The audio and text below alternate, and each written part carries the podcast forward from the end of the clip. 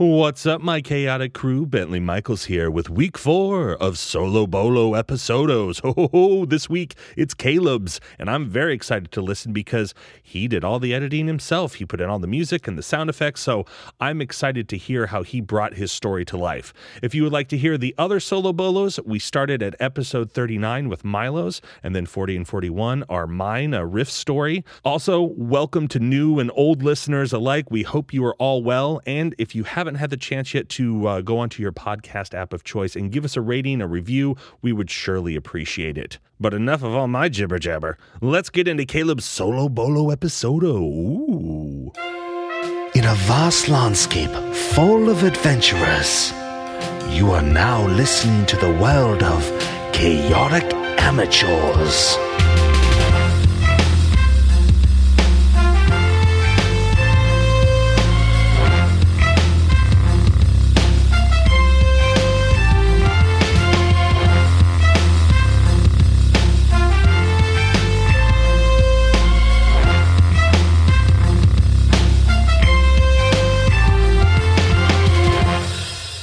Welcome to Chaotic Amateurs, the internet's number one D and D play podcast. I'm your host, D M Alex.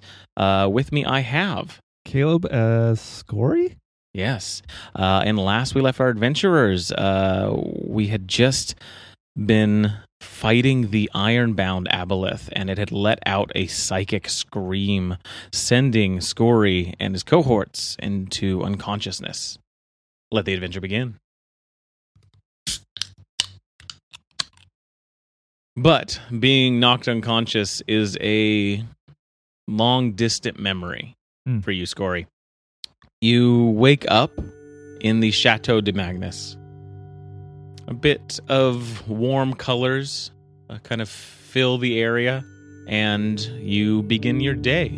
You begin putting clothes on, getting ready to start your day. You, you grab a number of small items, um... little charms and things. You've got jewelry that you put on, earrings, and you kind of pass by one of the mirrors in the room, and you look, and you are Agnes Magnus, the mother of in the portrait that you've seen yeah. in in the chateau, and you are making your way to breakfast. Agnes Magnus. Agnes Did I have Magnus. That right? Okay. Yes. She married sure into I... the name. Yeah. Yeah. Let me ask you something before I go down to breakfast. Yeah. And maybe even before, before I'm caught off guard by the mirror situation. Mm-hmm. How aware am I as Skorri? Like, would I go to grab my bag of runes and try to do a morning ritual? Or like, like you kind of autopilot? Do those things? You you do you grab um like some incense and things, mm-hmm. and you perform a ritual? It's not... But it's not the one I'm familiar with. It's not the one Skorri. You're familiar with, but that same sense of, of doing that ritual... is oh, there. That's eerie. Okay. Yeah. That's bizarre. I guess off to breakfast. Off to breakfast. Yeah. Uh, and it's a breakfast that you've you've had many times before. It is with uh um I pulled this up. Wait, wait, wait. Hold on, hold on. I want to stop in front of the mirror a little bit longer. Yeah, yeah, you kind of, you know, you're ready to go and you you leave, but you just come come back to the yeah, mirror and just like, look I'm at like, it a little bit. Hold on. Wait a second. And I want to take a closer look at the trinkets and the jewelry that I put on. Mm-hmm. Is there any sort of magical insignia or any sort of symbolism on them that I can recognize as Skorri? Uh, give me a... Does that make sense? Like, yeah, yeah, yeah. Um, give me a nature check, a religion check. Because um, the, the fact one that... Of those, one of those two. There was a somewhat familiar feeling, given mm-hmm. that there was a ritual involved.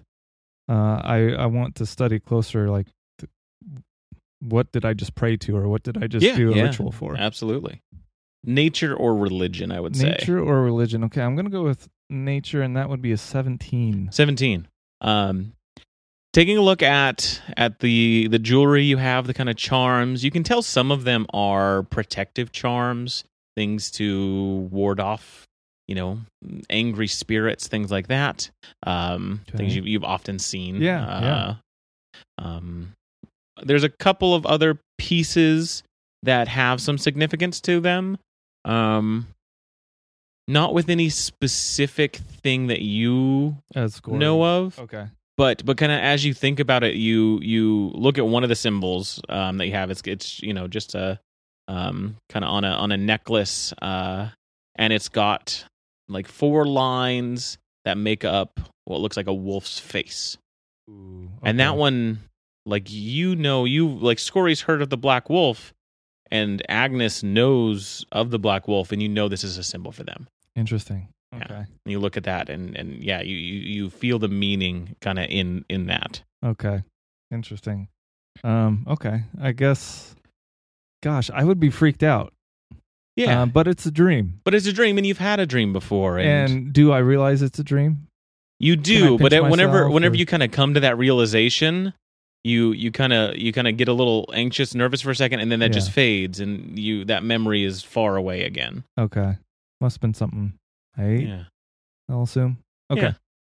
All right. Something so, uh, accepting that fact, I guess I go to breakfast finally. And you were at breakfast. You were standing. You were you were sitting at the table, eating your morning uh, proteins and and carbs.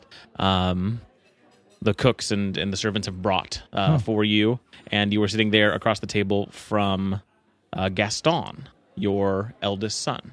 The one that we recently encountered. The one that you recently encountered. Yes. Interesting. He looks younger. Okay. Um, you know, he's got got a little bit of a mustache going on uh, at the, at this point in his in his life, uh, and he's sitting down, just kind of going over the day's events with you, just things that like you you you in this dream know you've done this before, like just going over daily things, like the a, new hires and the briefing exactly for the, the happenings at the Magnus Chateau. Exactly. Yes. Okay. Um, until he gets to kind of the end of it, and he says, uh, yes, and one final thing. It seems uh, my younger brother has incurred a debt from the family Black. He's gotten into some sort of trouble and has had to take ownership over some devious creature in a chest. I'm sorry, did you say the family Black? Yes, the family Black. You know, the uh, mm, the vampires that live in the Underdark. Hmm. And remind me, Gaston, what have has our, our previous dealing been with the family Black?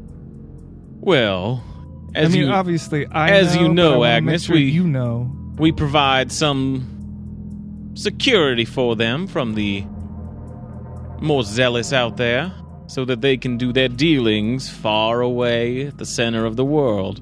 Mm. Now... Yes, I remember now. Thank you.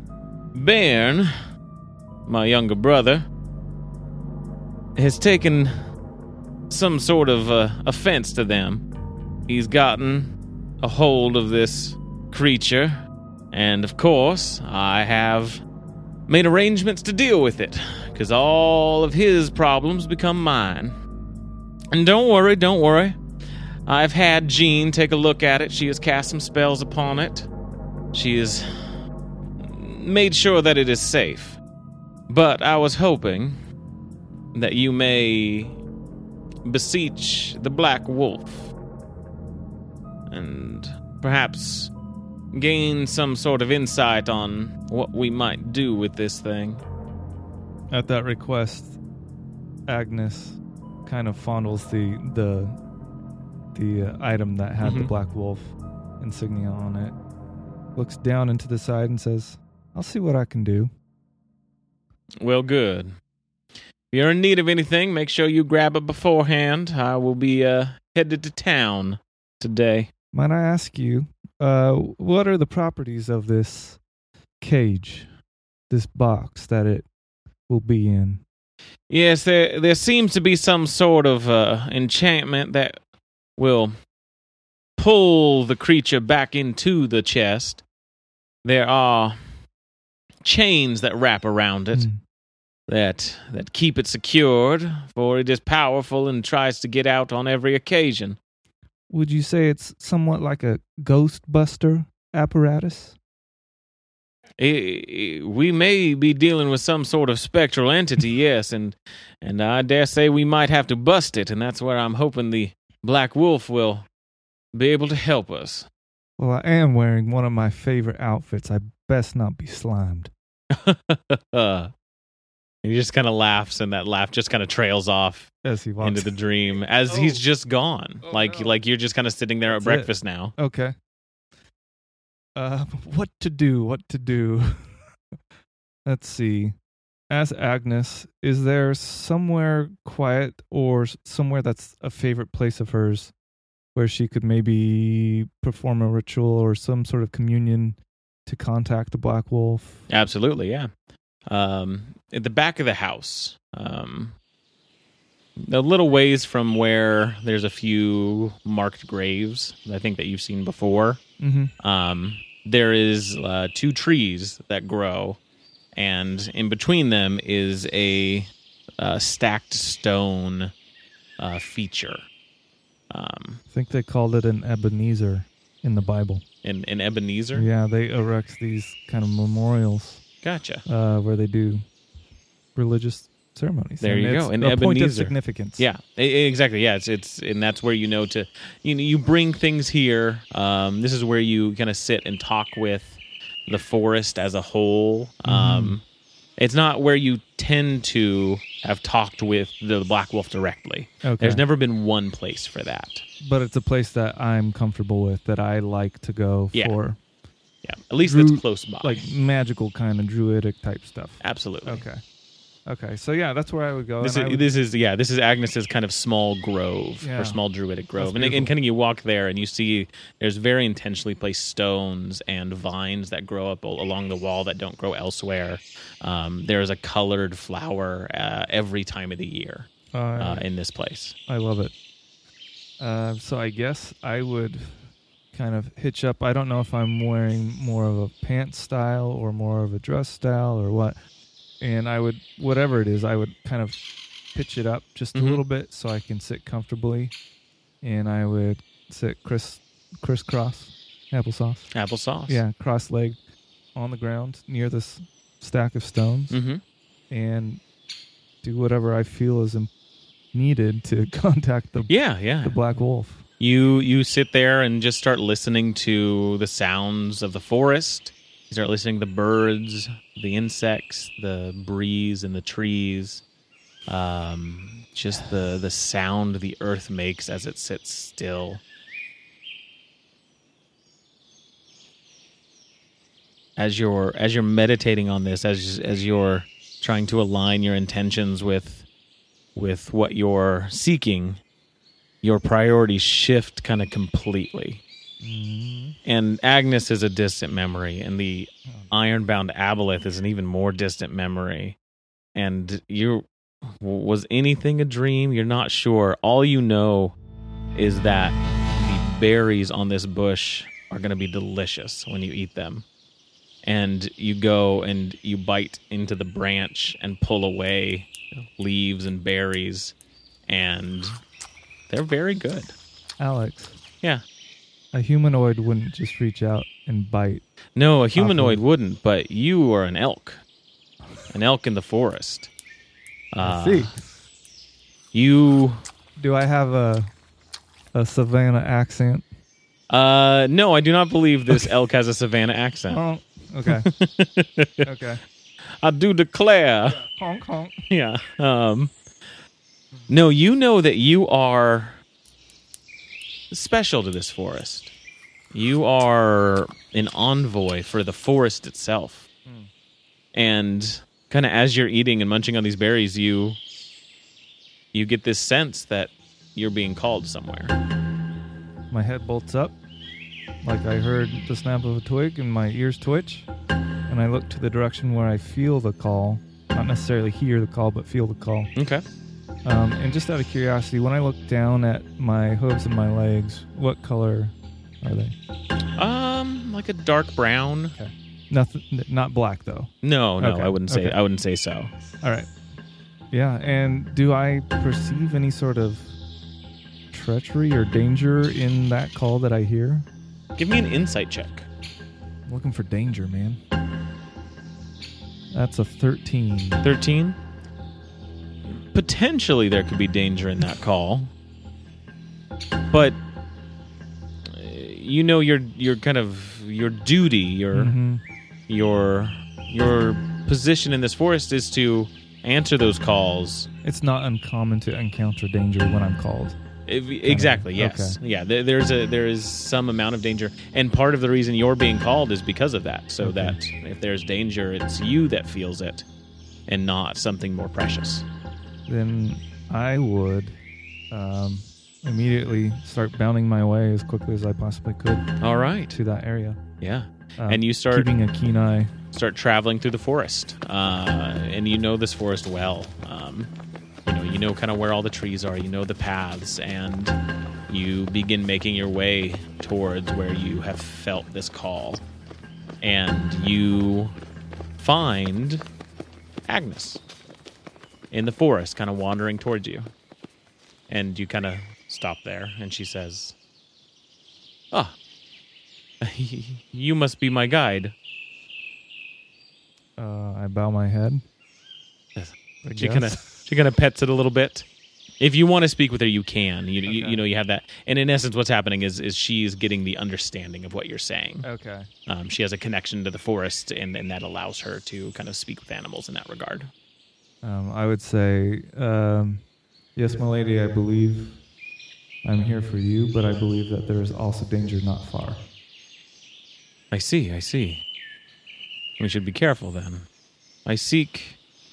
Well, I seek the Black Wolf himself. I am. And then I kind of shake my head, and you know that kind of almost twitchy shake, like mm-hmm. dogs do when they're trying to dry off, and it, you see it ripple down their spine. Oh, sure, sure. You know, mm-hmm. uh, and kind of scratch my hoof, and then wait for more information. I'm worried that something dangerous might be coming into our forest, and well. The wisest thing around may be of some help. Uh, if elks could blush, this elk would blush. yeah, yeah. Um, so, where to? And at this point, I want you to tell me where you're going. Uh-oh. Um, you know that Agnes isn't going to meet the Black Wolf right away. She needs to do something to prove that she's worthy, that mm. she's keeping the balance in the forest. Um, where do you take her to test her? I would take her to... So the Chateau de Magnus is pretty much in a forest, correct? Yes, yeah. Um, it's a forest. There's a, a northern river and a southern river. Right. And then as it goes off... to the east, to the, it kind of expands out, um, and you know there's some ruins beyond that, okay. and kind of where those ruins are is the the edge of the forest. Okay, that is uh, that makes up this region.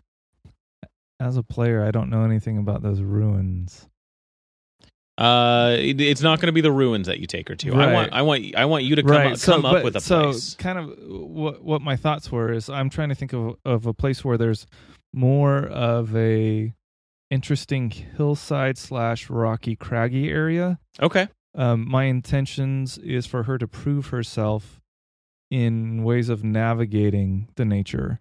So, gotcha. So kind of almost like the setup that we see here where we're recording. There's there's a stone wall, um, but imagine that it's a natural kind of cliff face with lots of um, potential caves and potential rock falls and, and things like that. Mm-hmm. It's just a real messy looking kind of cliff face. And um, part of the process is for her to um, navigate and essentially pick the correct path. All right. Yeah. So so down down south, you, you begin leading her. Um, there's a number of crevasses that, that go into the ground, and the the terrain gets broken up down there. Um, just just south of it is a large river uh, that flows into Turlin. Um, but here is, you know, speckled with, with rock faces, caves. Um, it's tends not to be a way most people travel because it is a little dangerous. Um, and in in real life, it would be the kind of place that you would maybe pay extra close attention to things like rattlesnakes, scorpions. Yeah, yeah, like absolutely. Stuff that city folk don't really encounter on a day-to-day. Yeah, and for the most part, that's the entire forest. Yeah, um, I guess that's true. We have battled quite a few yeah. disgusting things already. So and so you know, again, kind of as you're as you're thinking about the forest and thinking thinking of that, you you know that this is a dangerous forest, mm. um, only because you have made some sort of deal with the Black Wolf. Are you safe to travel it? Mm. Um, but you take Agnes to the the crags uh, to the south of the woods. Um, And I would kind of nod my head, kind of gesturing, like, go forward, and not really provide any sort of other information. Perfect. I, you know what I mean? Yeah, of course.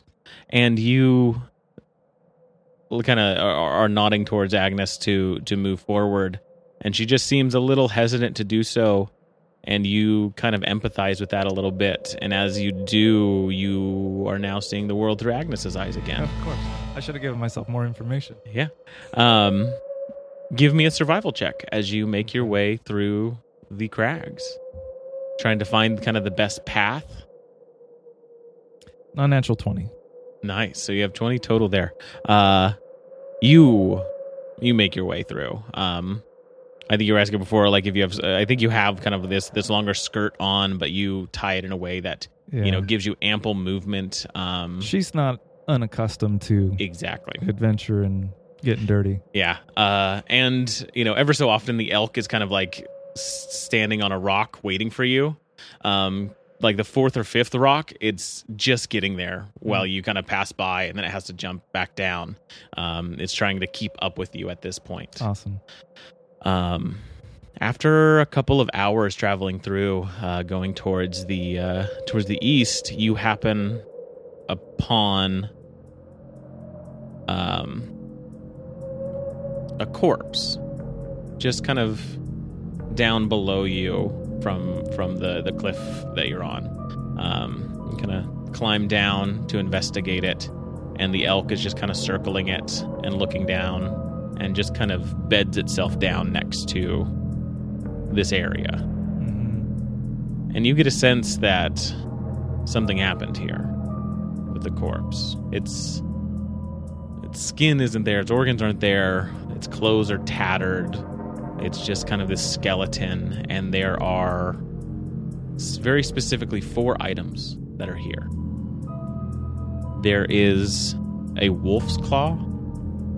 It's black. There is a um, a tree nut that has gotten wet and has sprouted. Like it's kind of come up about four or five inches, and two little leaves have popped open. Kind of starting to grow roots.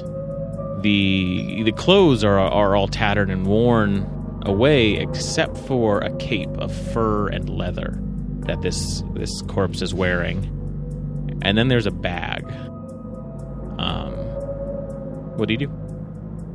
Can I see anything about the bag inside yeah. it or you, anything on it? Grab the bag and you kind of open it up, and there are four medallions that have the same emblem that you have on yours. It's that Black Wolf face. And the elk kind of stands up when you look at that. That makes me uncomfortable. Um, because it would seem that maybe this person hunts friends of the Black Wolf, and this may be their bounty. And this claw... Can I take a closer look at the claw? Yeah. Without officially choosing it? Yeah, yeah. Okay. I, I, I don't know how this works if, if as soon as I touch something, that's mine. No, no. I, okay. Yeah, you're, you're you're inspecting these things. You Good, you touch yeah. the medallions. You grab the wolf's claw. Yeah. You know, you, you kind of think about doing it, and you're already doing it. Okay. Um, It's... it's uh, you, you take a look where, where it was. It, it looks like it was kind of embedded in um some bone.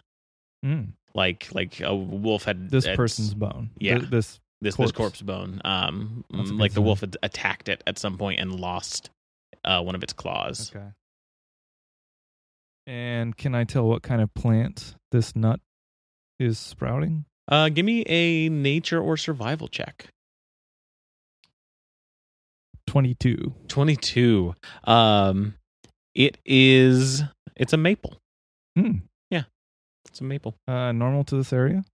Uh, yeah. Yeah. Uh, looks like it was, um, some sort of, uh, of kind of like trail mix that it, that they had had. Um, it was kind of like in a pouch with some other things. It's peculiar that it's sprouting so much. Yeah. Um, do I have any insight as to why that might be? You're not sure. Hmm. Yeah. Uh, I think. Uh, okay, one last look at the cape and the, the the fur and leather cape. Yeah, taking a look at it. Um, it's the only thing that has not decayed. Uh, of of clothing on this on this whoever this was. Um, it's got fur. At least this, you know, dark brown fur along the along the top, and the back is just this leather um, cape that looks like it has a number of scrapes and cuts on it from being worn over the years. Uh, yeah. Uh, any particular animals of of interest, or is it just? It's hard to tell. I would say. Okay. You can't. Yeah, yeah. You can't gain any kind of insight as to what animal the fur was or the, the leather is. The cape in particular, is there any sort of magical property? Doesn't seem up? like it, no. Okay. It seems very simple. It's been damaged. Um, if I'm choosing one of these four, I would choose the claw. All right. You kind of you kind of pick up the claw and, and begin, you know, looking at it again, and the elk comes up to you come to, comes up to you and says, uh, the servants of the Black Wolf, they have black claws. Place the claw, and it just kind of puts a hoof on the skull of this thing. Place it on the third eye, sure. I guess. Yeah, yeah, kind of place it right, right there, and mm. and let it sit there. Um, and you get this sense of the forest around you, and you get this sense the Black Wolf guides and watches. This this sense that, that, that the Black Wolf is the head of the creature. And you kind of look at the others, and you lo- remember the symbol, and you know the four lines on the, the wolf represent four things. The line that represents the eyes is the forest that sees everything. The line that represents the nose is the animals of the forest. The line that represents the fur and the teeth represents the family Magnus. Um, I quickly gather as I can manipulate all these things, right? Uh, you know, like you, you kind of go for the, the wolf's claw, mm-hmm. and you you can't grab it. Okay. Like you kind of go to grab it, and you are distracted by something else. Okay. Um, I would like to place the nut in the eye socket of the skull. Okay. Does that make sense? Yeah. Yeah. Okay. You, you kind of place it place it in the eye. Yeah. Um, and you get a sense that's... No, no, the wolf is the one that sees everything. Give me a... You said, you said it was... The, the forest was the... I wish I had written this down. I wasn't just taking in beautiful narrative. Uh, I, I was saying, yeah, the forest watches watches everything. Yeah, and the, I think it's that's the wolf, I... the wolf that watches everything. Okay. The forest, and you kind of you kind of think on it. The forest, the forest is the. It's what it's what the forest is. The the trees are what the forest is. It's the the life of it. Okay, I see. Um, I would take the cape and place it around the torso, and where the cape comes together on the front towards the sternum of this mm-hmm. body, I would try to put the nut inside, in between the, the ribs, into the cavity of the chest. Gotcha. So you kind of place the uh, the cape on the torso and the seed inside, um, kind of where the heart would be, and kind of as you're as you're placing the seed in there, it grows a little bit mm. as it's being pulled towards it, and you get this sensation that uh, the forest is the heart of this place. The plants are the heart and the blood, of the forest that you're in.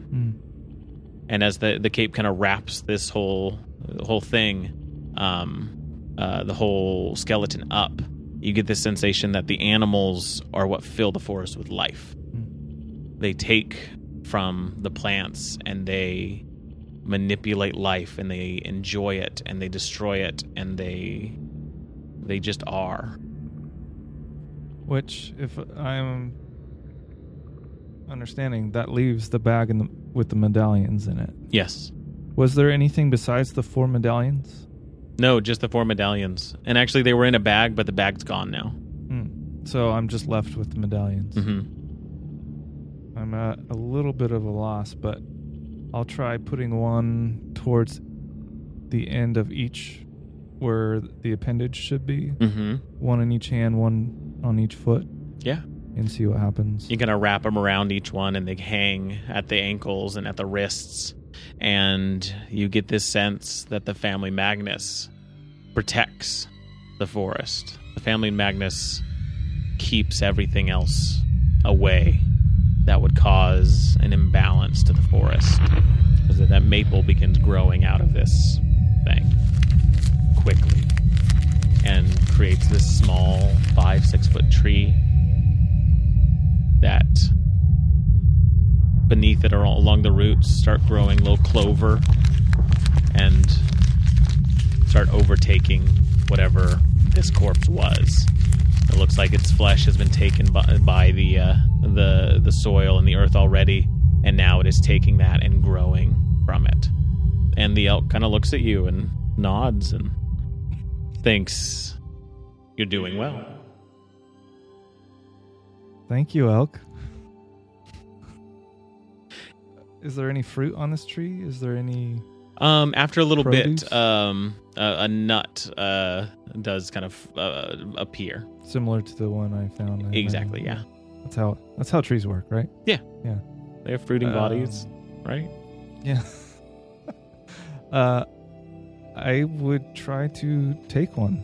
Yeah, easy enough. So it's as if the tree is giving it to you. Okay.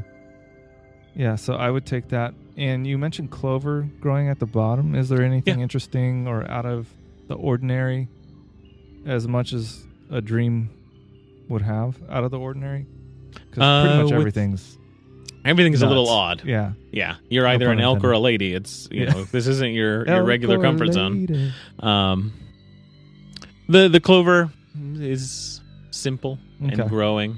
Um, t- taking a look at it, you know, you don't see anything off. Okay. I look to the elf and I say, well, that was pretty cool. And I look around and see if uh, a wolf appears or if there's a, a path that this tree somehow indicates yeah, go this yeah. way or something. You you begin kind of looking around, and as you do, the elk continues along oh, the path. Okay. Um, and you you the two of you spend the next hour kind of making your way out of this craggy rock face. Um, into a bit of a denser part of the, the forest. Um, and the forest kind of begins to lose a bit of its color as mm. this happens. Same density, just yeah, losing same, same density, but but the trees just aren't quite as green. The mushrooms and the earth aren't quite as red. Mm. Um, make a perception check as you're continuing on your journey. Nine. Nine. Okay. You know, you, you see that you see that loss of color, uh, but you continue onward with the with the uh, with the elk kind of leading the way, you're guiding your way. Another hour passes. It's it's almost like you're in a whole nother place. You know, the the trees are a different color than what you're used to, um, and it's distracting, and you don't notice the kind of floating lights off in the forest as you're traveling until there's like three of them, okay. one to the left and two to the right. Uh, these just little floating lights that, that kind of spook the elk. Yeah, I like how you say that. Just three floating lights. Just three floating lights. Is that so? Yeah. Hmm. And does the elk run off, or does it just seem more agitated? Just more agitated. Okay. A little more skittish. Um, like it checks that you're behind ever yeah. so often, like like more often. Yeah. Do I do I recognize these? Have I encountered these? Give me a nature, a religion, or a survival check. Eighteen. Eighteen. Uh, yes. Uh, you know that these are um, undead spirits that often uh, live within the woods. They are will-o'-wisps. Okay. They enjoy uh, life and making sure that they can take it from those that are living. Okay, okay. So, kind of rubbing the elk behind its ear, kind of scratching mm-hmm. along its jawline. I say it's it's best we take a wide berth around those. I'm sure they do not mean us well. And I would actually, if the elk allows, I would try to mount the elk. You mean animal handling check? An eleven. An eleven. Um, the, the elk is receptive, uh, but you're not a very proficient rider. Um, Maybe I try it and it doesn't feel quite as efficient as I hoped. Yeah. It's it's not more efficient, but it's not less efficient. You're not you're not traveling any slower doing this. Um, but you're keeping kind of one Uh, you know, one target versus two, yeah. and you're you're staying together. So, I would I would try to communicate and ask the elk if the elk is comfortable with this, and if so, maybe thinking that we'll get better at this, like we'll yeah. get a more intuitive kind of connection, and and I won't roll an eleven. Basically, is mm-hmm. what I'm what I'm hoping for. Yeah, you you kind of uh, you know you get a sense from the elk that it's fine with this. Um, it hasn't done this before, but you Me know neither. it's it's scared and it, it likes it likes to keep its friends and allies close. That's how elk you know that's how they protect themselves. And Excellent. so so they're you know kind of they, they want you to keep a lookout as they yeah. focus on going forward. And I will relay to them. We'll protect each other. And you begin making your way through the forest. Excellent. Let me get some dice. Oh, no. All right. So you've been making your way through the forest, and the three of the those will-o'-wisps, you know, they're still kind of following you. They're mm-hmm. keeping pace um, behind you, uh, but not catching up. Um. Ever so often, though, you kind of see a, a group, mo- a group of them that you pass by to the left, and then a, you know, kind of denser group off to the right. Uh, and after after a few minutes of this, you are in this area that just lacks color now. It is black and white, and in all the whites are kind of glowing, and it is just a surreal space you're in. And there's not groups of these will-o'-wisps now. They're just everywhere. There's just they're they're high up in the trees. They're kind of coming in and out of the ground. They ever so often, one of them sees you and kind of joins this group that's following.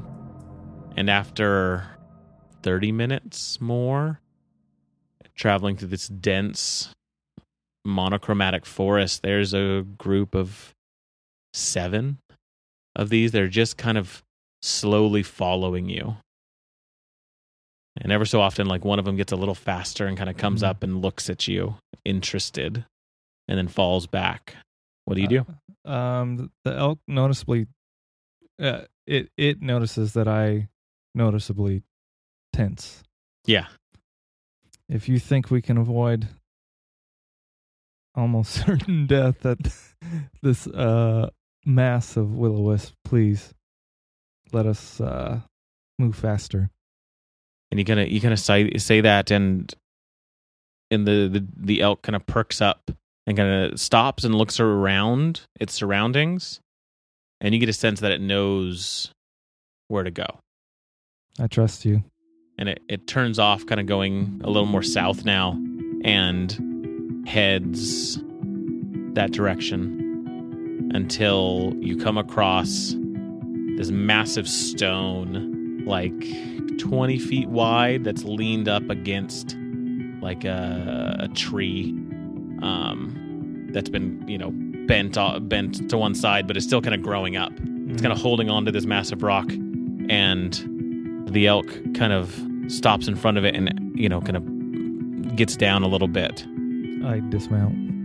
And just kind of nods to to underneath the rock. There's, it looks like there's there's a gap like two feet wide that's kind of slivers underneath it.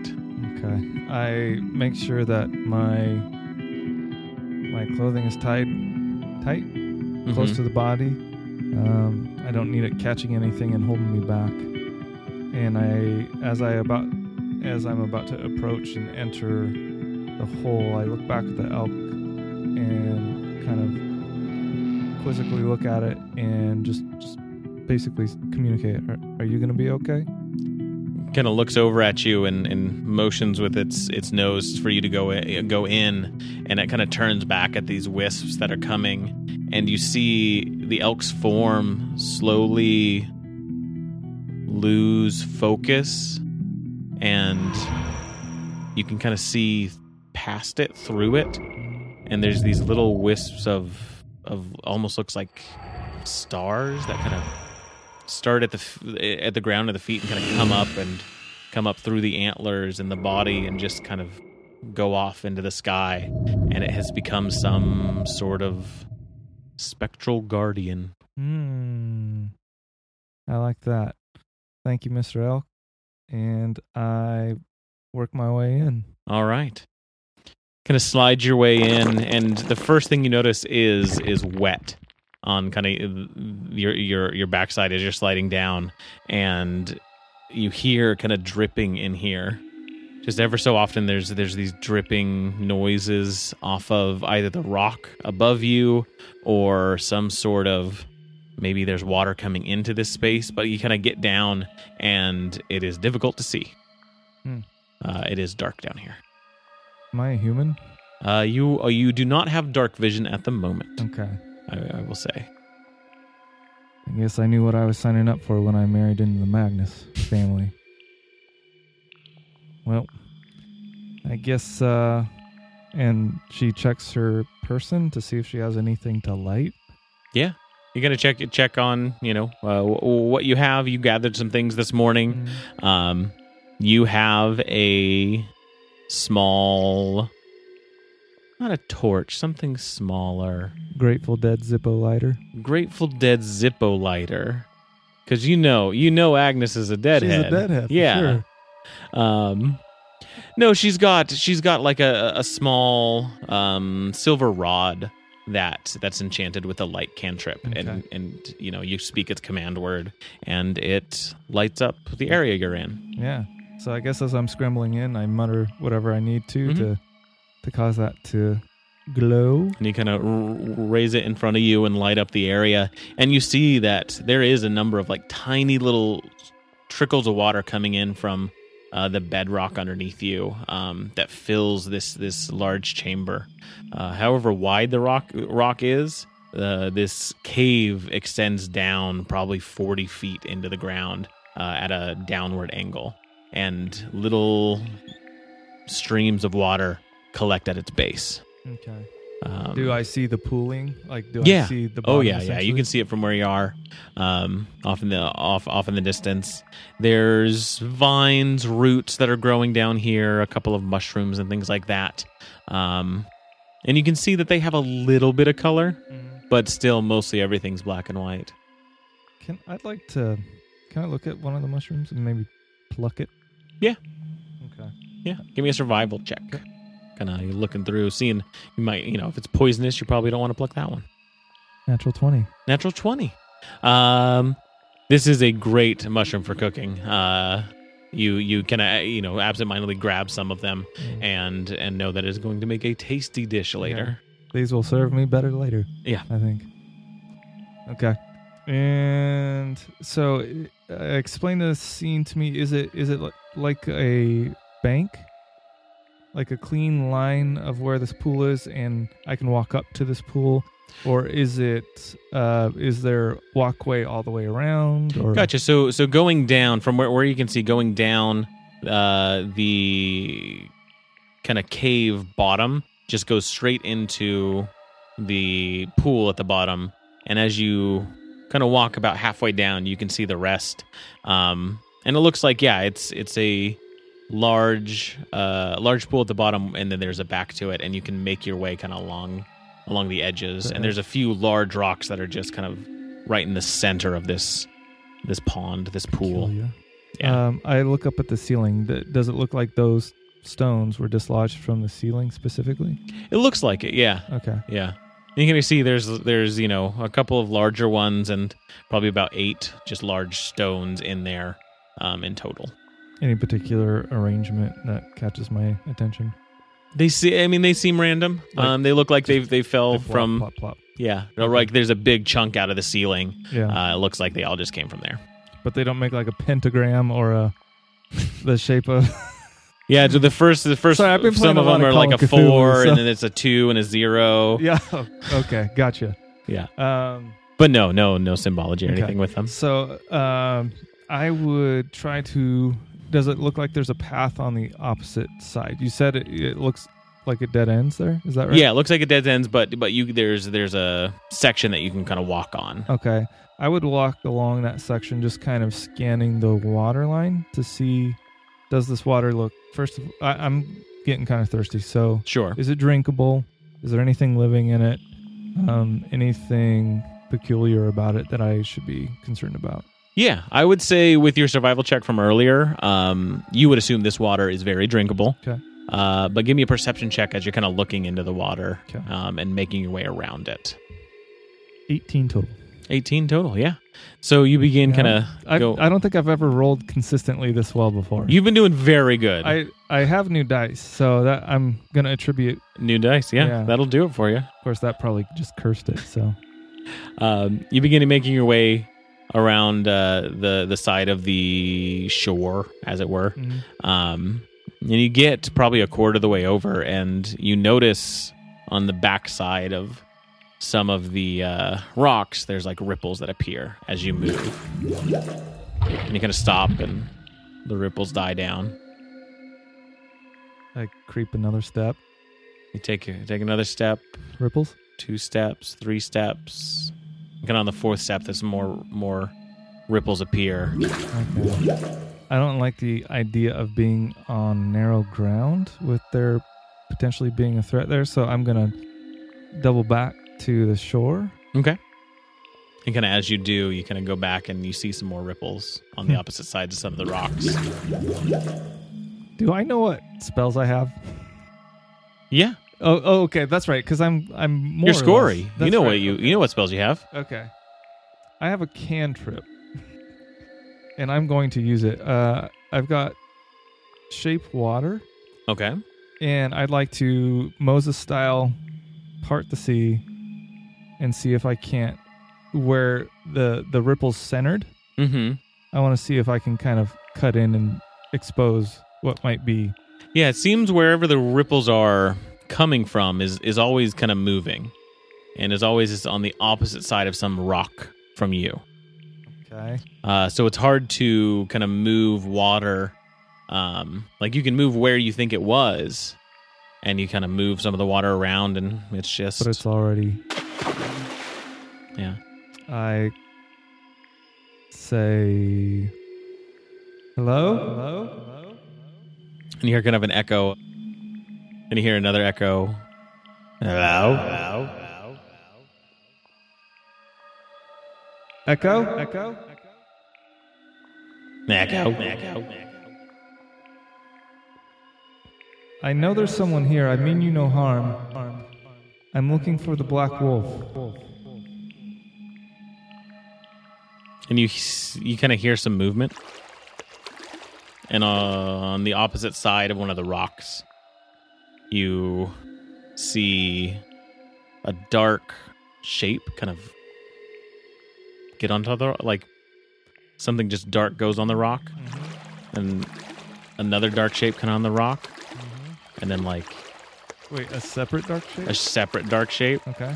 And then, like, three or four... as these odd, dark tentacles kind of start pulling up on top of the rock, and this big, bulbous head kind of comes up, and these yellow eyes look at you, and this octopus just looks at you and says, Black Wolf, you're looking for? Uh, whatever uh, residual Skorri is there, he kind of reflexively goes to pull down his mask, and I, it's not there, I'm assuming. And you kind of do that, and you feel this sensation of put, pulling down your mask, and you have this out-of-body experience for a second, and it's like Skorri standing in front of this octopus, and like both the octopus and you with your mask on are at the same height. Okay. Um. Wow. And as that kind of fades away, you are Agnes, and you are in front of this octopus. Okay. It says, "You're looking for the Black Wolf?" Indeed I am. I've been tasked with seeking the Black Wolf's help. I'm sure he will help you.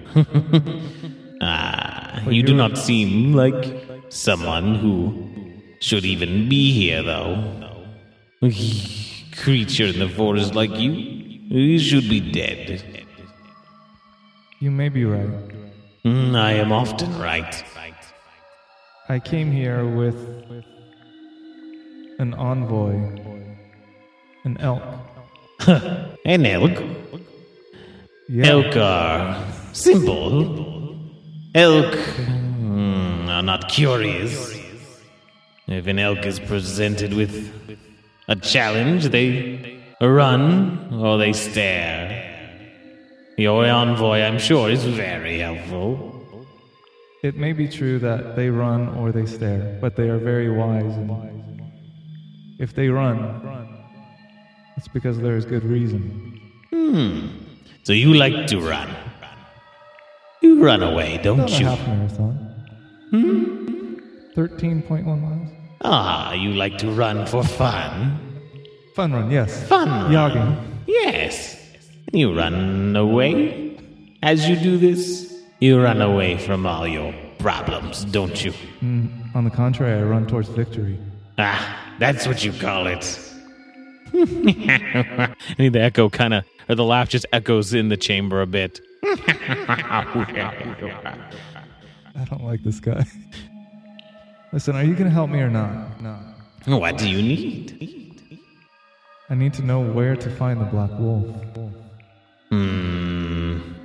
And it kind of looks up in the ceiling at some of the like dripping water and grabs like its face area with some of its tentacles and just kind of strokes its face. Hmm. Where would the Black Wolf be? Probably in the Black Wolf forest. Probably somewhere nearby. Probably close. Using one tentacle, could you point in the direction?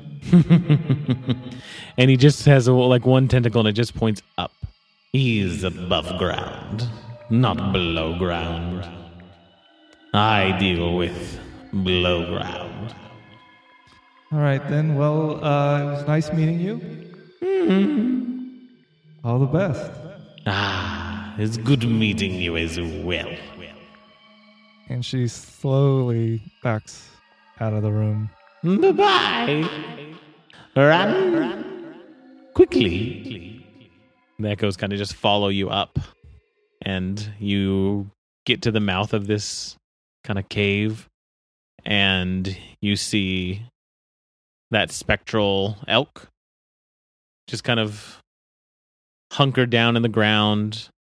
The earth and the, the veins of like stars coming off of it into the air around, and past it you see no spirits. Hmm. And the elk just looks restful. Is there, do I see a way that I can scramble above this cave? Yeah, yeah. You you can you can get, you can leave the cave and you can get on top of the large rock that kind of yeah. covers the mouth of it. Yeah, I'd like to do that and just kind of get some bearings. Okay.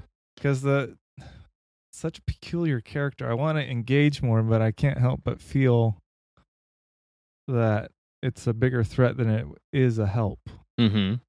So, yeah, I'll, I guess I'll take a look and see what I see and okay. then make a decision after that. Yeah, you climb up on top of the, the kind of massive rock that covers this cave. Uh, give me a perception check as you're kind of looking around to see the area. eighteen. eighteen? Um... Looking Kind of to the north and the northeast, uh, you notice there is a massive kind of tower off in the distance. And you assume that's where the ruins are of the old temple. And you think that's beyond the woods. That's not where you need to go. Mm. And you look to the south and you get a sense that the river is just south of you. Um, that's not where you want to go. And you look off kind of the west and the north, and um, the forest just kind of sprawls and climbs up these kind of large hills going that direction. Um, and kind of as you look that direction, you hear the howl of a wolf. I run. All right. Quickly. All right. Faster than I would a half marathon. Oh. Yeah. Well, uh, shoot. In fact. I mean, give me an athletics check then. Well. Hold on. Oh. Uh, I am going to use Wild Shape. All right. Yeah, and I should have thought about what animal I'm going to turn into before I said that. You know what? Why not an elk? Why not? Yeah. Uh, so, yeah, you you are on top of this rock, and you hear that that wolf howl, and you sharpen your senses. And you make a leap off of this rock, and as you do, kind of midair, you form into an elk. And as you kind of land, you land in the spot where that the spectral elk was, and you kind of become one as you do this. And as you are kind of racing through the woods, there's this just kind of trail of stardust mm. that pulls off of you as you do it. Um... And you race towards... Certain doom. Certain doom. Yeah. Uh, as you do, you hear a octopus's uh, laugh just kind of echo from the cave beneath. Don't and just kind of follows you. Okay. Um, you know, the, you're, you're going towards kind of these large hills, this dense forest. But what does the space look like that you're going to? Is it a, you know, is it a cave? Is it a clearing? Is it a waterfall? Is it uh, hills? Is it, what is it? I actually think it's probably more uh, like swamp and glade. Okay. Which is peculiar given that it's on a high, higher altitude. Sure. Like the topographies? Yeah, you're kind of going going up in the hills, but, you know, there's there's massive mountain ranges off to the east, and so... And I feel like it levels off large enough to have some sort of swamp, but... Yeah. Typically, it's on a low-lying mm-hmm. thing. Um, but the, the place you end up in um, begins, you know, as as you're traveling, just just be, is wetter than, than uh, you were expecting, and these swampy plants begin to appear, and these... Um, kind of odd little bogs are are forming, and you have to jump from kind of place to place uh, to to not get stuck in the mud here. Mm. Um, actually, give me a athletics check as a elk. All right, elkletics. Oh, this is a bad elk. Um, so athletics. Is it strength? Athletics, it will be strength, yeah. Okay. So if, unless there's a something on there, it'll just be the strength score uh, modifier. Nine total. Nine. Uh, yeah, you're kind of jumping um, past the the swampy, boggy areas, um, and you, you get ready to jump uh, over a small pond, and you uh, jump into... Um, kind of a planting, like like a, a group of plants, and uh, that is not ground as you kind of fall into oh. the water and kind of get stuck in the mud a bit. You you struggle to kind of kind of free yourself, and it's it's taken a little time. Yeah. Uh, and after after a bit of time, you hear uh, some laughter up in the trees. And it's not that octopus though. You kind of oh. hear. Okay, I was gonna, I was about to get real mad. It's like a... That son of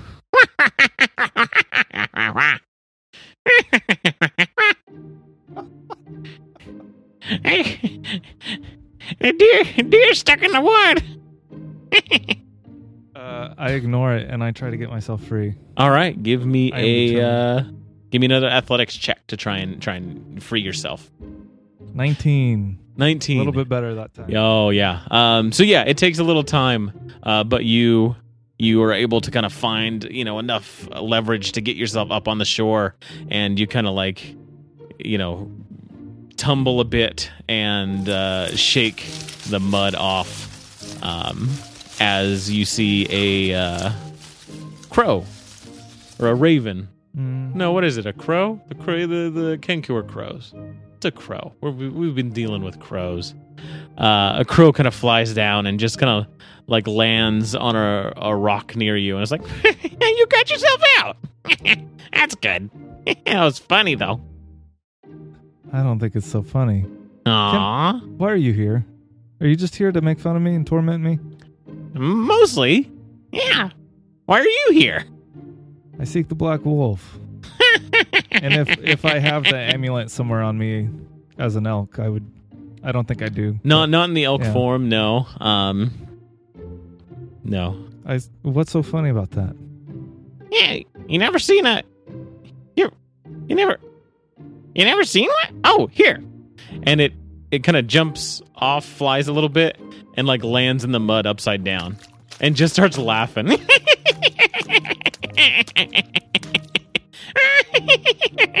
I start walking. Damn, muddy. What? I'm I'm I'm, I'm muddy. I, f- I fell in the mud. Okay, I'll start calling you Muddy then. That's a good name. Yeah. Kind of like flips up on its feet and just, you know, cleans itself a little bit with water. Can I interest you in a mushroom? Ooh. What's a mushroom?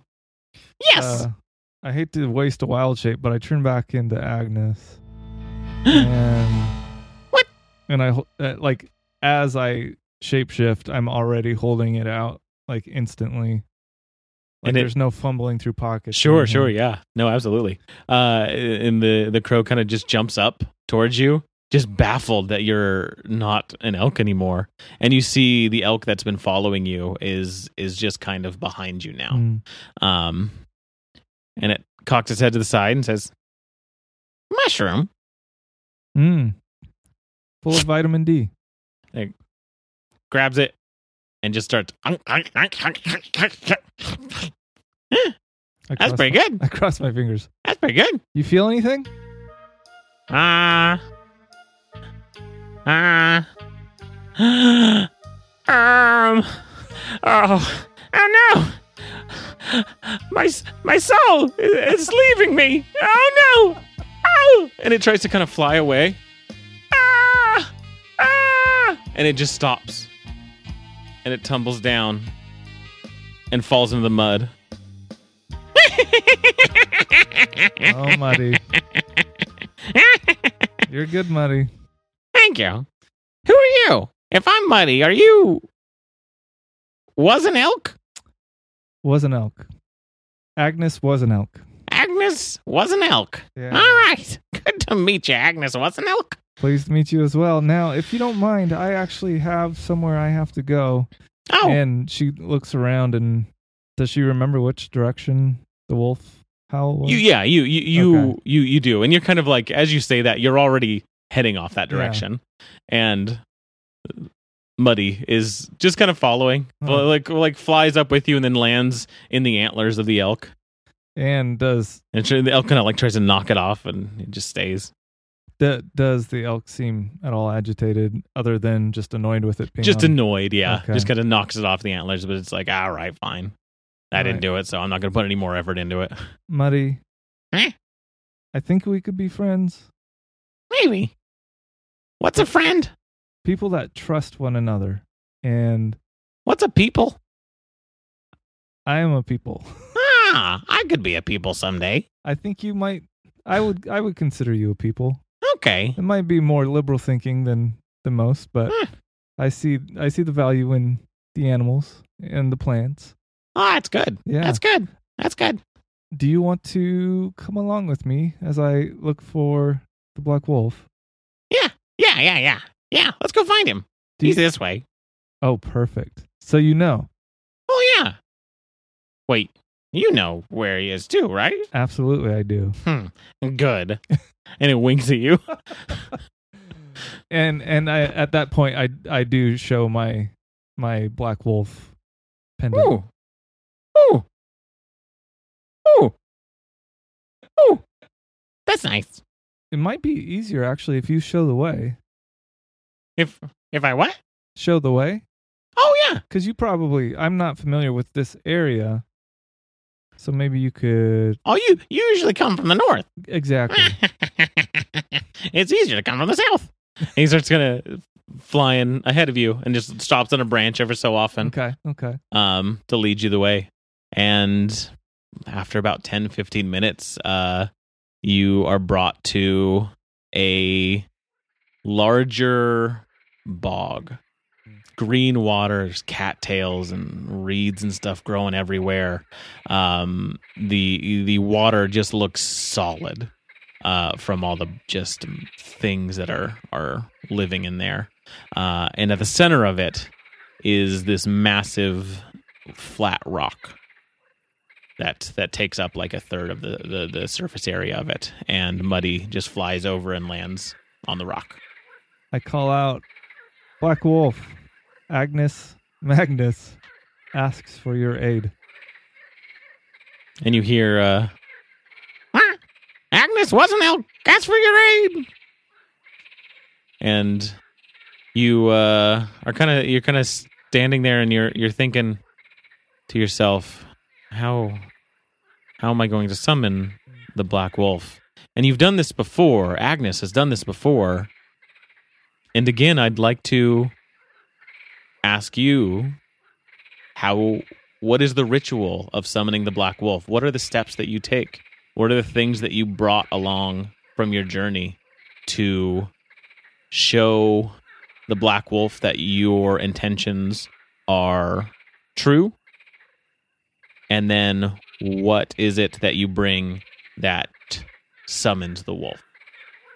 I think I would try to approach the flat rock. Okay. Cl- climb up on it. Yeah, covered in bog. Yeah, you kind of wade through the bog, and it's not, you know, over your head or anything. It's it's shallow enough. Um, as you do, though, ever so often, like you, you kind of step on something, and you hear a break, like like a tree limb or something is broken. Okay. Um, and then kind of as you get towards the the rock, there's even more of these, you know, things things, and you kind of climb up onto the rock, and okay. You're there.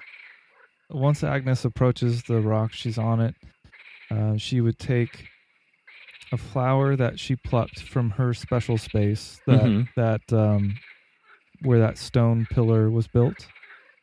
Um, you had mentioned that there are flowers that bloom. There's always a There's always flower. a flower blooming during yeah. the season, yeah. And so whatever season we're in, I would have that flower, and I would I place like it in the center of the stone. I would take the nut that I retrieved from the tree mm-hmm. and place it by the flower. I would take some water from the bog and just kind of dip my hand in it and sprinkle whatever okay. is dropping off my hands onto both of those. Yeah. It's a bit a bit like, you know, reading tea leaves. Yeah. Some stuff yeah. falls in and it creates this, this... Exactly. Yeah. Yeah. And... I know I just put water on it, but this is D and D, and it's a dream. Yeah. So, double fantasy. Uh, that silver rod that I had, yeah. that I cast light on, mm-hmm. if there's some way that I can get it to generate heat to light, that specifically won't generate that's heat? That's kind of what I was afraid of. Um, is there some way that I can generate heat? Do you have a spell that, that produces some sort of flame? I keep forgetting that I'm... My yeah, character. yeah. You've got you've got options here. Fairy fire, fairy fire. Might that work? Let's say that, let's say that you use fairy fire because okay. this is very much a good space to use yeah. it in. So um, yeah, I would light it and kind okay. of fan it to where the flame goes out, get it smoldering like it's incense. So here, this is this is kind of what, what begins to happen. You've, you're placing these things um, in this space. Uh, you've got the flower, the nut, um, the water, and the algae are kind of mixed in, and it's creating this this odd collection of shapes, and you cast fairy fire on this these things, and what it does is it begins to highlight everything, and these kind of pink and green flames pull up from the edges of the algae in the water, and they pull up from the, the nut and the flower, and you begin to see uh, the shape of like the wolf's face, and very similar to the uh, shape uh, on the medallion. Is there any other touches to the ritual? Once I get a healthy smoldering and I see that mm-hmm. smoke rise, yeah, it's kind of coming up, and yeah, these little uh, wisps. I would sit cross-legged in front of it and kind of fan it into my face mm-hmm. and breathe it in, kind of meditate and calm myself for a moment, yeah, and then attempt to speak more or less in my mind. Mm-hmm. I mean, that's how I envision it, but it could be audible. Sure. Um, um, I would say ever, ever so often there's some audible um, words that you speak. Um, you know, you you let the you let the Black Wolf know that you are here from the family Magnus. You are here to fulfill your part of the deal, and you are here to ask guidance from the Black Wolf. And you you spend uh, you know the time doing this, and the wind picks up a little, and then it picks up a little more, and the trees begin moving, the leaves in the in the uh, air, the cattails, the reeds, uh, and they're not moving in one direction. You see the the winds kind of spiraling Um, in the forest around you, in the tree line. And as it gets a little stronger, the forest begins to grow dark. Uh, the sun is pretty much setting, and the sky is this dark purple and blue above you. But in the forest, it is becoming black. There is movement in the forest, and as it begins to fill, it fills the entire space, and all you see around in the forest is this black movement and the wind howling with it, uh, sounding like the howl of a wolf. And it all stops. And all the wind stops, and there's this little sway back and forth of everything just settling in place. And you see just beyond the trees, there is fur, black fur, all around you. Uh, any space between the trees is filled with it, and in that fur are these bones that extrude, that come out. Not bones of whatever creature owns this fur, but bones that have just been brought along with whatever is there. And as you're kind of looking around, you get this sense of just fear that you have always felt whenever you have interacted with the Black Wolf. It is an intimidating presence, and you just kind of are cautious as you look around, and you look to the side, and you see two glowing eyes as this massive wolf face head cuts into the space you're in, this clearing in the rock, and it takes up almost half of the, the sky from where you're sitting. Catches my breath. For sure. Yeah. And you hear this earthquake. No, not an earthquake. The voice of the wolf. And it just says, Magnus,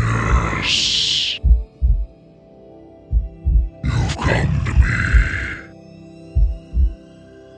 Our deal is not broken. I know this. Do not let me hear bad news. Do not let me hear failure from you. What do you want?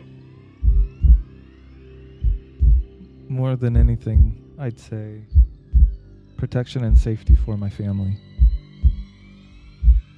For the Magnus name. The Magnuses. You protect yourselves.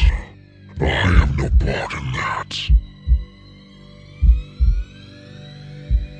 The wolf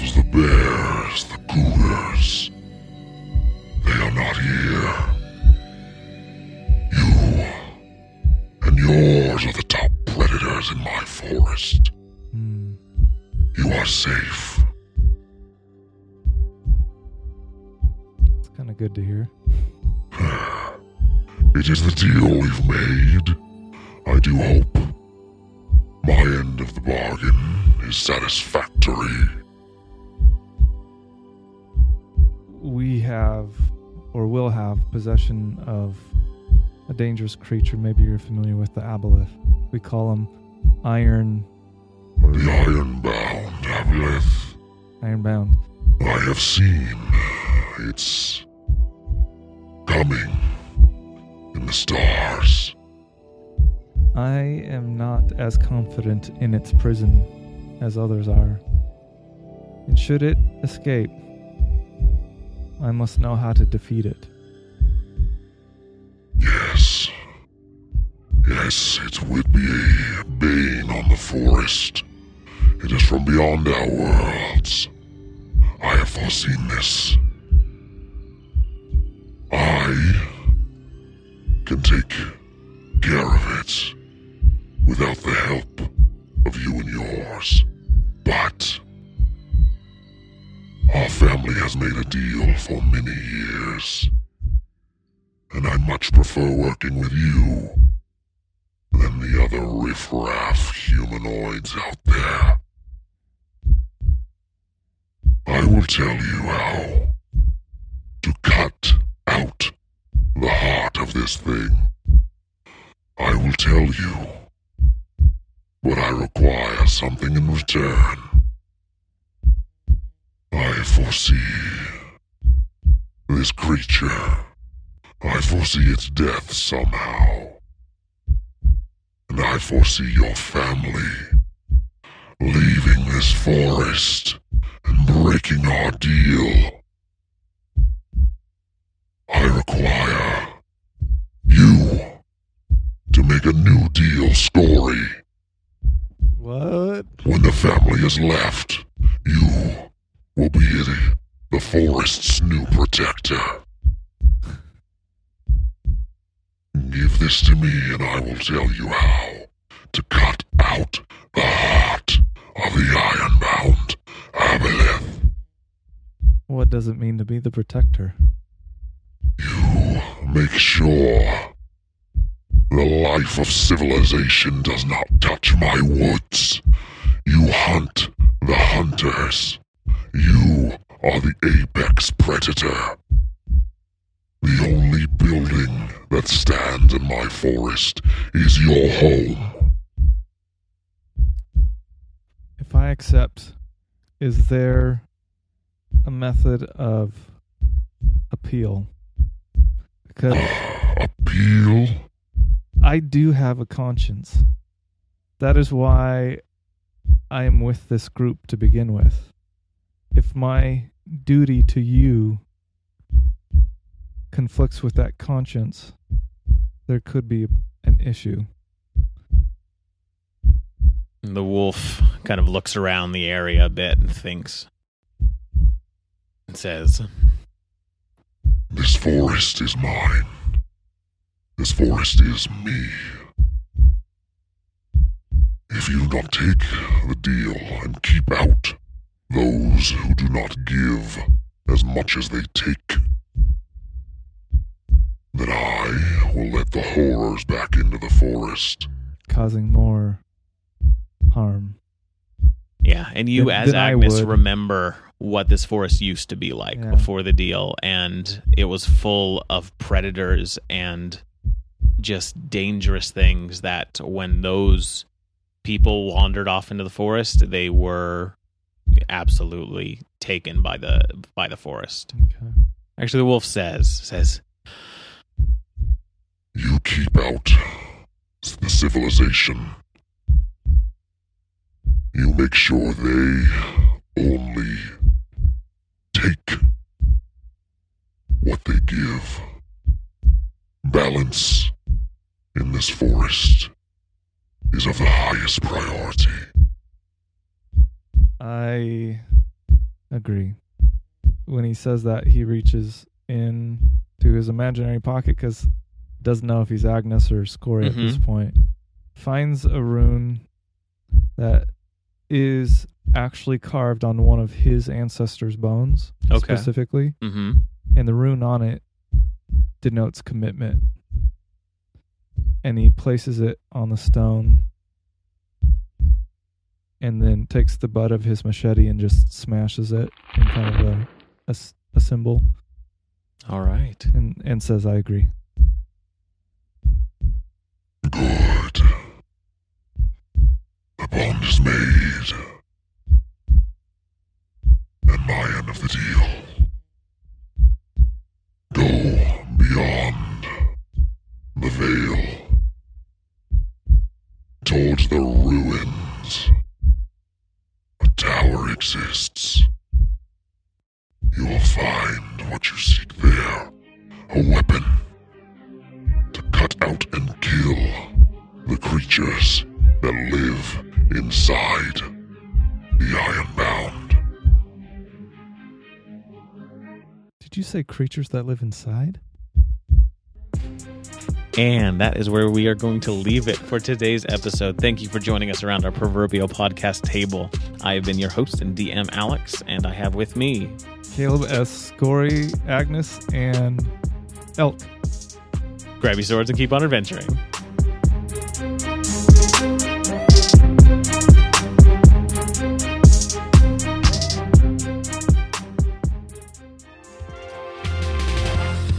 Follow us across all platforms with Chaotic Amateurs.